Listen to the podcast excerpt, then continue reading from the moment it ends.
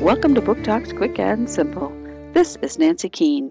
Today we have a picture book about an extraordinary woman. Barbara Jordan was a powerful force. Born in Houston, Texas, it was obvious as a young girl that she had a powerful voice and the ideas to match it. At one point, she thought she'd be a pastor and preach the Word of God. But as she grew up, she saw that there was work to be done here, and she decided that the best way to get things done was through politics. But was that the right road for her? What do you do with a voice like that? The story of the extraordinary Congresswoman Barbara Jordan by Chris Barton. Beach Lane Books, 2018.